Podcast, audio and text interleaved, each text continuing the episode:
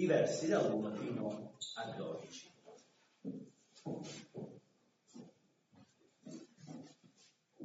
Addio vada la gloria. Gesù, vedendo le folle, salì sul monte e si mise a sedere. I suoi discepoli si accostarono a lui ed egli, aperta la bocca, insegnava loro dicendo, beati i poveri in spirito perché di loro è il regno dei cieli. Beati quelli che sono afflitti perché saranno consolati. Beati i mansueti perché erediteranno la terra.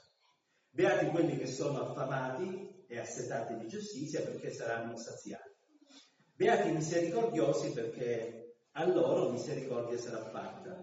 Beati i puri di cuore perché vedranno Dio. Beati quelli che si adoperano per la pace perché saranno chiamati figli di Dio. Beati i perseguitati per motivo di giustizia perché di loro è il regno dei cieli. Beati voi quando vi insulteranno e vi perseguiteranno e mentendo diranno uh, contro di voi ogni sorta di male. Rallegratevi e giubilate, perché il vostro premio è grande nei cieli, perché così hanno perseguitato i profeti che sono stati prima di voi. Amen. Chiudiamo i nostri occhi e a questo capo. Signore, ti vogliamo ringraziare perché abbiamo letto questo passo della tua parola e ti vogliamo chiedere, Signore, che nel meditarlo il nostro cuore si possa allargare nella tua presenza e noi possiamo essere nutriti secondo la tua volontà. In Cristo tuo Figlio che è con te, benedetto in Natale. Ah, gloria al Signore, state comodi. Le beatitudini sono in effetti otto e possono essere divisi in due gruppi. Ci sono le prime quattro beatitudini che riguardano il nostro rapporto col Signore e poi ci sono le seconde quattro beatitudini che riguardano il nostro rapporto con gli altri. Stamattina ho meditato a chiarare le prime quattro e stasera ho il cuore di meditare con voi le seconde quattro. Perché? Perché le beatitudini sono qualcosa di importante. Eh, beato significa felice, contento, appagato, soddisfatto. E Gesù sta insegnando qual è la via da seguire per poter sentirsi felice. Quando dice beato si potrebbe anche tradurre felice. E quello che notiamo è che le beatitudini di cui Gesù parla sono diverse da quelle che si parla nel mondo d'oggi. Credo che se noi dovessimo dire a una persona che non è credente, ma delle volte anche quando parliamo tra di noi, beati ad esempio i perseguitati, diremmo, beh no, aspetta, beati noi che non siamo perseguitati, non loro che sono perseguitati.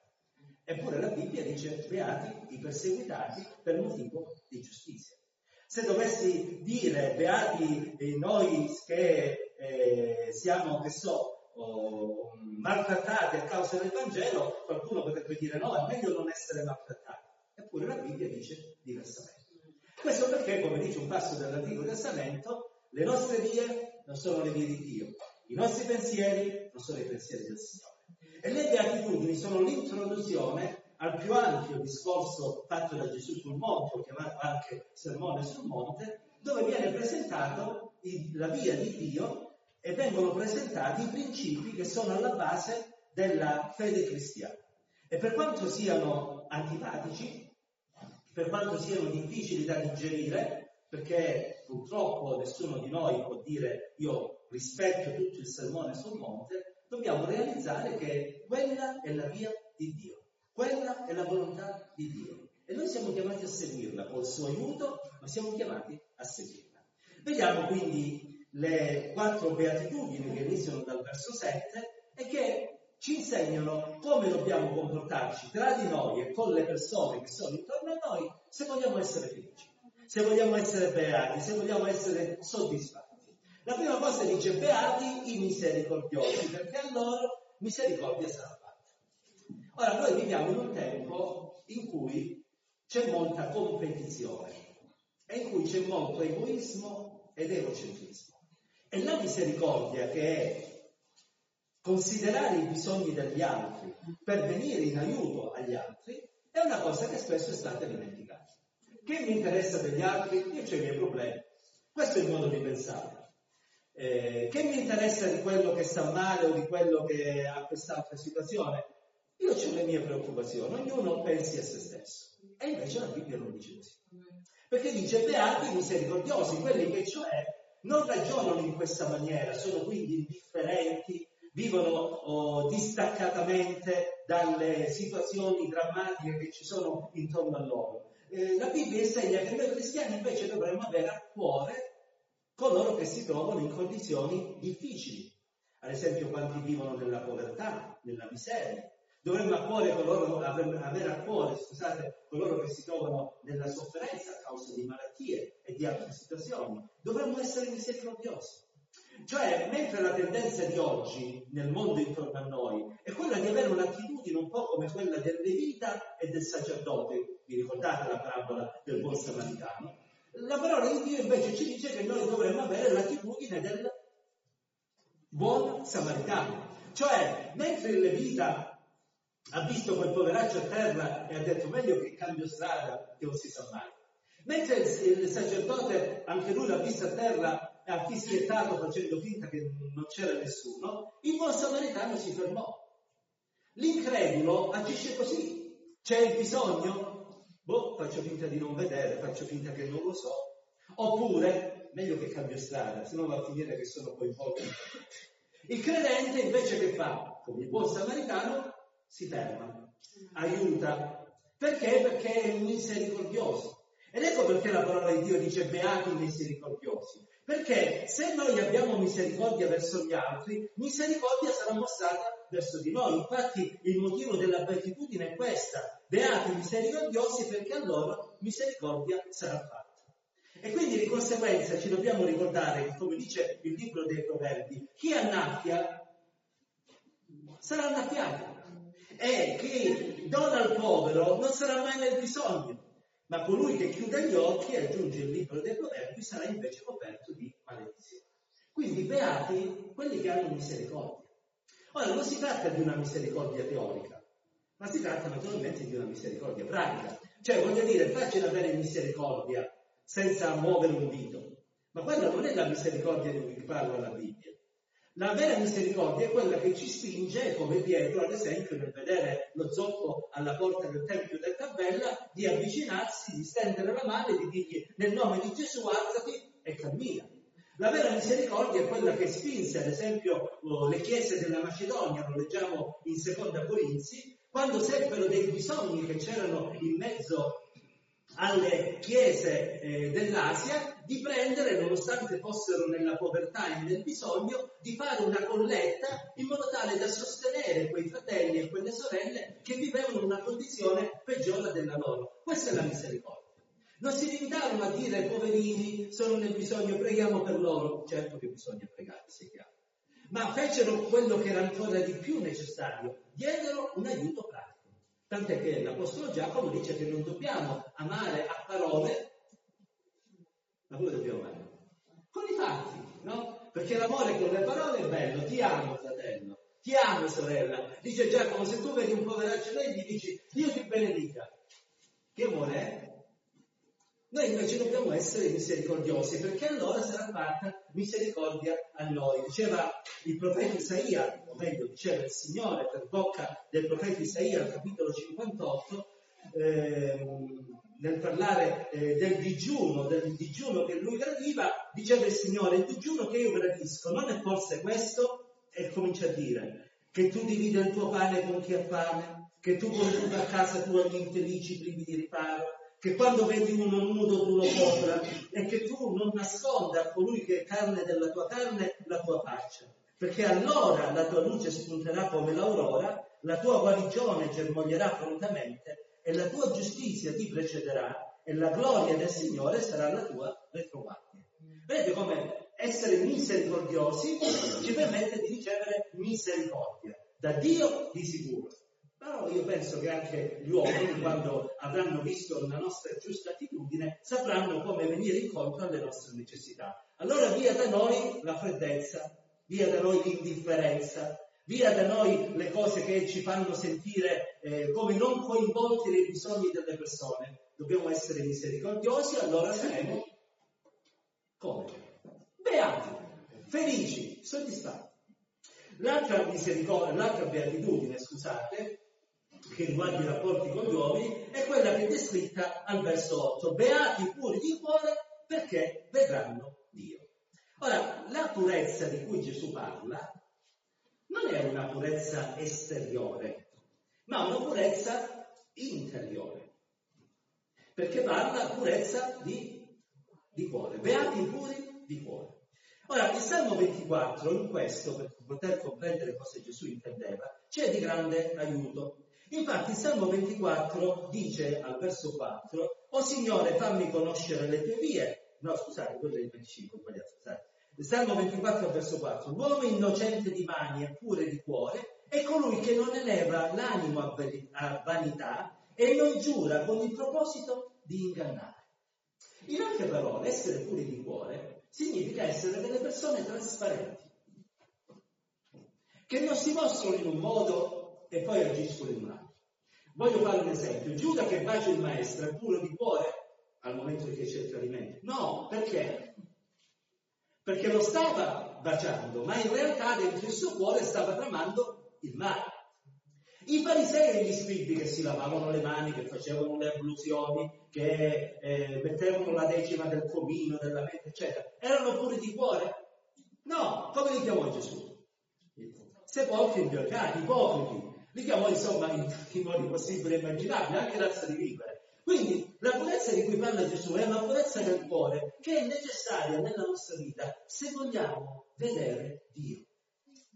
Perché Dio ama i puri, Dio non si accosta a coloro che sono contaminati. Allora, grazie a Dio per tutti gli atti esteriori della fede. È bello quando ci inginocchiamo, se possiamo, è bello quando chiudiamo gli occhi, quando giungiamo le manine per poter pregare il Signore, tutte belle cose. Ma la purezza di cui parla la Bibbia, che ci permetterà di vedere Dio, non è questa. È qualcosa di più alto e di più glorioso. È qualcosa di meraviglioso, è qualcosa che non può essere descritto a parole, ma che quelli che hanno conosciuto Cristo hanno imparato. Gesù era puro di cuore. Gesù diceva pane, pane e vino al vino. E ai suoi discepoli disse, vi posso parlare dell'essere? Sì, sì, no, no, non ci deve essere inganno nella vostra bocca, dovete essere puri di cuore. Ora voi direte che c'entra la bocca con il cuore? C'entra, perché Gesù disse che la bocca parla di ciò che abbonda nel cuore. Se nel mio cuore c'è l'inganno e la menzogna, il mio parlare non sarà sì sì o no no, ma sarà sì e no allo stesso tempo. Ma se nel mio cuore c'è la purezza, come penso, dico. Perché il mio scopo non sarà quello di ingannare qualcuno o di far pensare chissà che cosa a qualcuno, ma sarà quello invece di essere sincero. I, I farisei, ad esempio, o gli scribi, anche i sadducei, quando si avvicinavano a Gesù, mica si avvicinavano con purezza di cuore. Si avvicinavano e gli facevano delle domande perché lo volevano cogliere in errore. E gli chiedevano questo e quest'altro, solo che Gesù conosceva. E li eh, sempre, preferiva sempre la risposta giusta al momento giusto. Ora vedete come il Signore non gradisce quelli che sono oh, impuri, ma gradisce quelli che sono puri. Ecco perché la Bibbia dice beati i puri di cuore. Ditelo nel mondo d'oggi, beati i puri di cuore. Sapete cosa vi dicono? Ah, oggi se non dici qualche frottola, oggi se non sei un po' così, eh, chiaramente dicono trasculante, non so se si dice oggi se non sei uno di quelli che, no, mm, non fai nulla.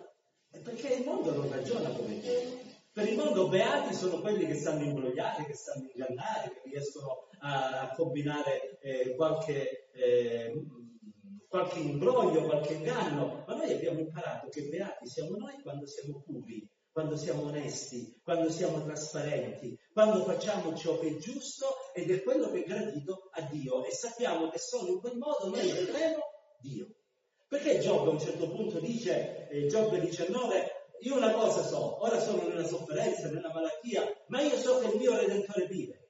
E non solo so che il mio Redentore vive, ma so che quando mi alzerò dopo questo corpo carico, dopo questo corpo malato, io lo vedrò con i miei occhi, lo vedrò a me favorevole. Guardate la vita di Giobbe, è scritto che era un uomo integro, onesto, retto, permettetemi, era un uomo puro di cuore. Per questo era certo che avrebbe visto Dio. E allora beati noi, non se siamo come il mondo, disonesto, il mondo corrotto intendo, ma se siamo puri di cuore come Gesù ci ha insegnato. Quindi beati noi, abbiamo, detto, abbiamo letto, se eh, siamo misericordiosi perché ci sarà fatta misericordia, beati noi se siamo puri di cuore perché vedremo il Signore, beati noi, aggiunge Gesù, se ci adoperiamo per la pace, perché allora saremo chiamati figli di Dio. Allora saremo chiamati figli di Dio. Ora, non è strano che eh, l'adoperarsi per la pace venga dopo la purezza del cuore, perché la maggior parte del, eh, dei litigi e delle liti sorgono perché non c'è purezza di cuore, perché non c'è trasparenza, perché non c'è onestà, perché non c'è tutto quello di cui abbiamo detto prima. E allora noi come cristiani abbiamo imparato che la cosa migliore è fare pace. O no? Abbiamo fatto pace con Dio e allora siamo stati a posto. E ci piace stare in pace con l'uomo. Mentre nel mondo oggi tutti quanti cercano litigi, cercano, scusate l'espressione dialettale, brighi, eccetera, eccetera, noi siamo uomini e donne che si adoperano per la pace. Perché il Dio che è venuto ad abitare nei nostri cuori, Gesù, in Isaia capitolo 9, verso 6, tra le altre cose, viene definito il principe della pace. E quando Gesù entrava nelle, dai discepoli a porte chiuse, la prima cosa che gli diceva era pace a voi. Noi siamo figli dell'Iddio della pace. E proprio per questo ci adoperiamo per la pace. La Bibbia dice che dobbiamo cercare la pace con chi? Con tutti e aggiunge per quanto dipende da voi, eh, vivete in pace con tutte le persone. E quindi questa beatitudine ci ricorda che come cristiani non siamo litigiosi. Come sbaglio? Perché eh, Galati capitolo 5, quando fa l'elenco delle opere della carne, tra queste mette l'essere litigiosi. Ma noi non siamo più guidati dalla carne, siamo guidati dallo spirito. E lo spirito, uno dei frutti dello spirito, non è la litigiosità, ma la, la pace. E quindi beati noi se siamo di quelli che si adoperano per la pace, perché allora saremo chiamati figli di Dio. Oggi molti si vanno, io sono un figlio di Dio, io sono una figlia di Dio, per amor di Dio. Però se vogliamo essere chiamati dagli altri e riconosciuti dagli altri come figli di Dio, dobbiamo essere di quelli che si adoperano per la pace. Ora, in che modo noi ci possiamo adoperare per la pace? Beh, sicuramente non gettando benzina sul fuoco, innanzitutto. Cioè, quando ci sono delle situazioni di tensione, sia in famiglia, eh, sia sui posti di lavoro, anche con persone che magari vengono e si confidano con noi, hanno problemi in casa perché eh, sono marito e moglie che litigano oppure hanno difficoltà con i figli, noi non siamo chiamati lì a, a gettare benzina sul fuoco. Ah, tuo marito è così, lascialo per la cosa migliore. No. Come figli di Dio ci adoperiamo per la pace. E quindi siamo di quelli che gettano acqua, non benzina. Perché se si scatena l'incendio poi siamo colpevoli anche noi. Ma oltre a questo c'è un qualcosa che noi in prima persona siamo chiamati a fare quando le tensioni e, le difficoltà non riguardano gli altri, ma riguardano noi.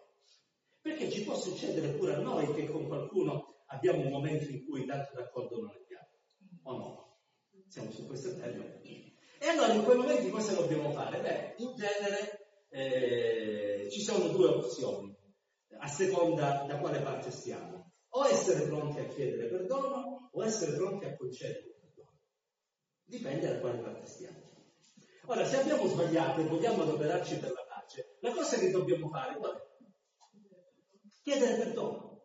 Perché se chiediamo perdono, le acque si calmeranno.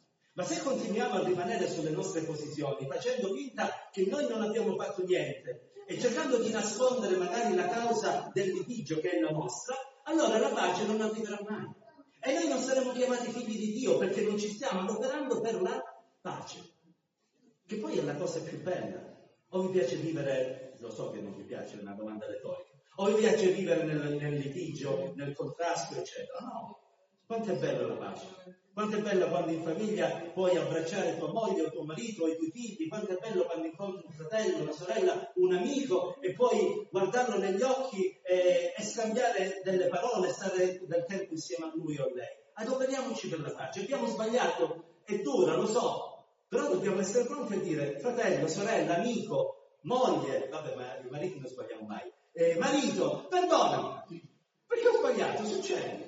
No? È stato un momento di difficoltà, se, oh, che devo fare? Dobbiamo quindi essere pronti a chiedere perdono. O se ci viene proprio difficile dire chiedere perdono, chiedere scusa, perché è lo stesso. Dipende dal termine che vi piace di più. Noi non siamo, la mia generazione, tu lo sai, è cresciuta con una serie americana che si chiamava Happy Days. E il protagonista di questa serie americana era uno con giubbotto di pelle, che era Fox, che era uno nel gancio della situazione, solo che aveva un problema. Vi ricordate il problema? Non sapeva dire scusa. Quando provava a dire scusa, ora, alcuni si sentono molto pozzi, ma non serve a nulla essere pozzi. Noi dobbiamo imparare ad adoperarci per la pace. Ho sbagliato? Perdono. E se qualcuno ha sbagliato verso di noi e ci viene a chiedere scusa o perdono, non è che dobbiamo stare sulle nostre, fare gli offesi, quelli difficili, ad Auri la deve capire, eh, adesso deve eh, soffrire perché se no... No, no, cosa ci ha insegnato Gesù? Che se qualcuno ci chiede perdono, noi dobbiamo perdonare, perché ancora prima noi siamo stati da Lui perdonati. E quando abbiamo chiesto perdono a Dio, non è che il Signore si stava con le spalle girate diceva no, niente perdono. Abbiamo trovato un Dio che appena ci siamo accostati, ha aperto le braccia, ci ha accolto e ci ha mostrato tutto il suo perdono. Come il figlio prodigo siamo andati con i vestiti sporchi e in batter d'occhio ci siamo ritrovati con quali vestiti? Quelli nuovi, quelli del perdono, quelli della salvezza. Adoperiamoci per la pace, chiediamo perdono o perdoniamo a seconda di come ci troviamo, perché in questo modo saremo chiamati figli di Dio e in questo modo godremo della benedizione del Signore. Qualche verso più avanti, eh, verso oh, 23, dice infatti, se tu dunque stai per offrire la tua offerta sull'altare e ti ricordi che tuo fratello ha qualcosa contro di te, lascia lì la tua offerta davanti all'altare, va prima a riconciliarti con tuo fratello, poi vieni a offrire la tua offerta. Cioè, se ci sono dei problemi, e ci possono essere, prima cerca la pace, poi viene a presentarti davanti.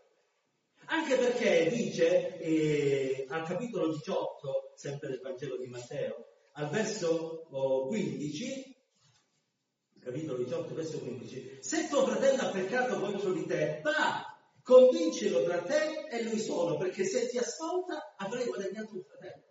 E continuando un po' più avanti, poi Gesù dice quelle bellissime parole, se due di voi si accordano, come si fa a mettersi d'accordo se si è in guerra? Per mettersi d'accordo come bisogna essere? In pace. Se due di voi si accordano a domandare una qualsiasi cosa, quella sarà loro data perché dove due o tre sono riuniti nel mio nome, che significa che quei due o tre come sono? In pace tra di loro, no? Sono riuniti nel mio nome, io sono in mezzo a loro. Ora perché delle volte Gesù non riesce a, ad entrare nelle porte di alcune chiese? Forse perché non sono riuniti lì a dire Gesù, gloria a te, Gesù, benedetto il tuo nome, Gesù, tu sei il nostro Salvatore, eccetera. Quello è il problema. O qual è il problema? Non ci si adopera per la pace.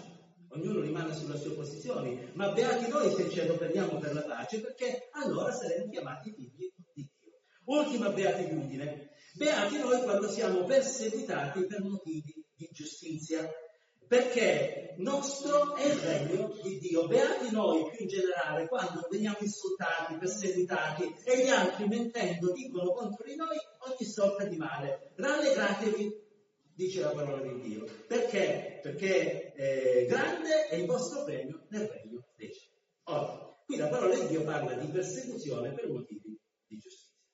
Non quando siamo perseguitati, quando siamo perseguitati per motivi di giustizia. Se io sul posto di lavoro, anziché lavorare, eh, mi metto a leggere la Bibbia e a pregare, e il datore di lavoro prende e mi licenzia, sono perseguitato per motivo di giustizia? No, no, sono perseguitato, perseguitato perché non c'è voglia di lavorare, perché non dobbiamo fare neanche i furbi, no? Noi dobbiamo essere, la beatitudine è qualcosa che riguarda la persecuzione per motivi di giustizia, perché sto parlando del Signore, perché mi sto comportando in modo onesto al mio datore di lavoro, questo non va bene, per questo e per mille altri motivi. E allora lì la grazia di Dio è quella che verrà in, soccorso alla nostra situazione.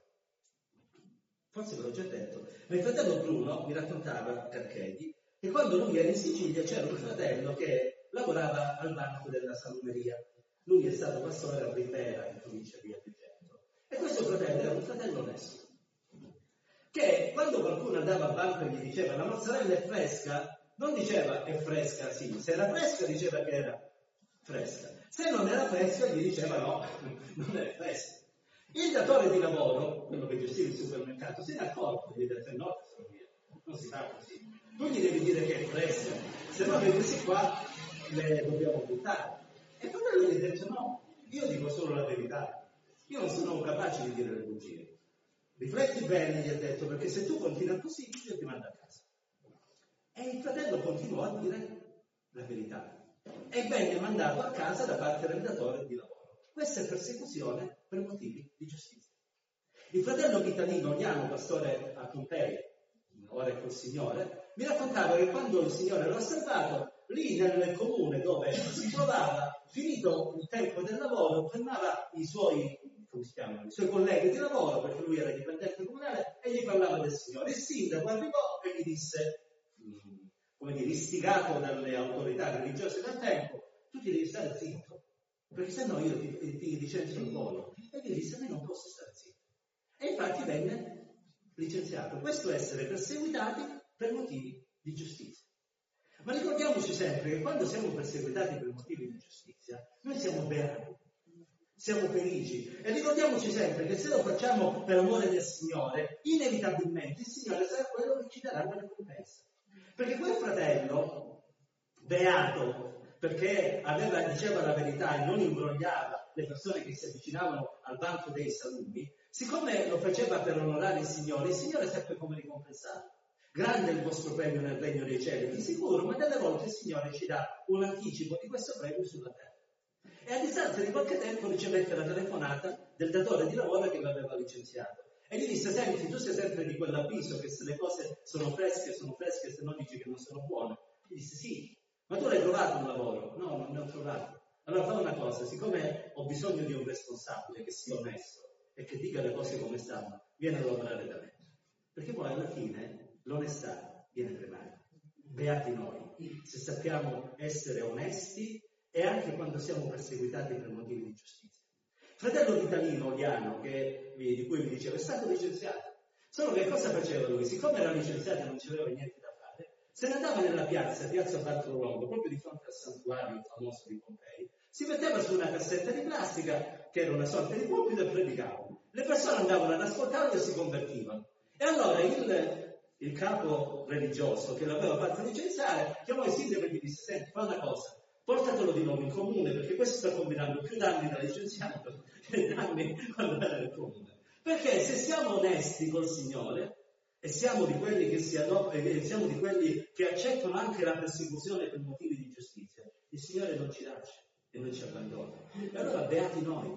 Beati noi se siamo misericordiosi perché ci sarà fatta misericordia, beati noi se eh, siamo puri di cuore perché vedremo Dio, beati noi se ci adopereremo per la pace perché saremo chiamati figli di Dio, beati noi anche quando siamo perseguitati per motivi di giustizia perché è grande il premio che il Signore ci darà, beati noi, rallegriamo, ci giubiliamo. Vi ricordate i discepoli quando vennero maltrattati perché avevano parlato di Gesù? Li frussarono, li picchiarono, li batterono e gli dissero non dovete più parlare di Gesù. E Pietro gli disse, chi sta zitto? Eh, il Signore ha fatto grandi cose nella mia vita. E allora dice che mentre se ne andavano, se ne andarono tutti allegri, perché erano stati considerati degni di essere, la Diodetta diceva, vituperati a motivo del Signore. Questo è il sentimento dei credenti. Noi non siamo come, o meglio, non dobbiamo essere come eh, Giovanni e, e Giacomo prima della salvezza. Sapete che la salvezza è una conseguenza, la salvezza nel senso della nuova nascita, è una conseguenza della morte e della risurrezione di Cristo. I discepoli, mentre erano con Gesù, ancora salvati non erano Tant'è che Gesù a un certo punto disse a Pietro, quando sarai salvato, tu oh, consolerai i tuoi fratelli. Stavano conoscendo piano piano chi era il Signore. Allora, siccome a un certo punto si avvicinarono a una città della Samaria, e queste città della Samaria non si dimostrarono molto aperti all'Evangelo, dice che venuto ciò i suoi discepoli Giovanni e Giacomo dissero, Signore, vuoi che diciamo che un fuoco scenda dal cielo e li consumi? Non erano beati, perché ancora non erano salvati. Ma quando qualche tempo dopo eh, vediamo che eh, sono trasformati dalla grazia di Dio, non avranno più questi sentimenti, ma saranno pronti ad accettare la persecuzione. Giovanni si ritroverà sull'isola di Patmos, e scriverà l'Apocalisse, a causa della sua fede nel Signore. E non per questo, eh, come si dice, andava contro, ma era contento, perché sapeva che era certo della volontà di Dio. Allora vogliamo essere beati in questo mondo, quando ci abbiamo rapporti con le persone, impariamo ad essere misericordiosi, perché ci sarà fatta misericordia. Impariamo ad essere puri, onesti, trasparenti, perché allora le persone, eh, perché allora noi vedremo Dio, impariamo ad essere di quelli che si adoperano nella pace, perché saremo chiamati figli di Dio. Impariamo a sopportare come Gesù, nel silenzio anche le persecuzioni, perché grande sarà il nostro premio nel regno dei cieli. E la nostra vita sarà una vita bella, non perché avremo avuto tutte le cose che vanno bene, ma perché avremo sentito la benedizione di Dio sulla nostra vita. E ricordiamoci sempre, quello che arricchisce è la benedizione del Signore. Chiudiamo gli occhi, finiamo in capo, cerchiamo il Signore così come ci troviamo e vogliamo chiedere a Dio aiuto affinché nella nostra vita possiamo avere i giusti atteggiamenti nei confronti di quelli che sono intorno a noi, ricordandoci delle beatitudini di cui Gesù ha parlato, affinché in ogni cosa possiamo compiacere il nostro Padre Celeste. Gloria al nome del Signore, gloria al nome dell'Eterno.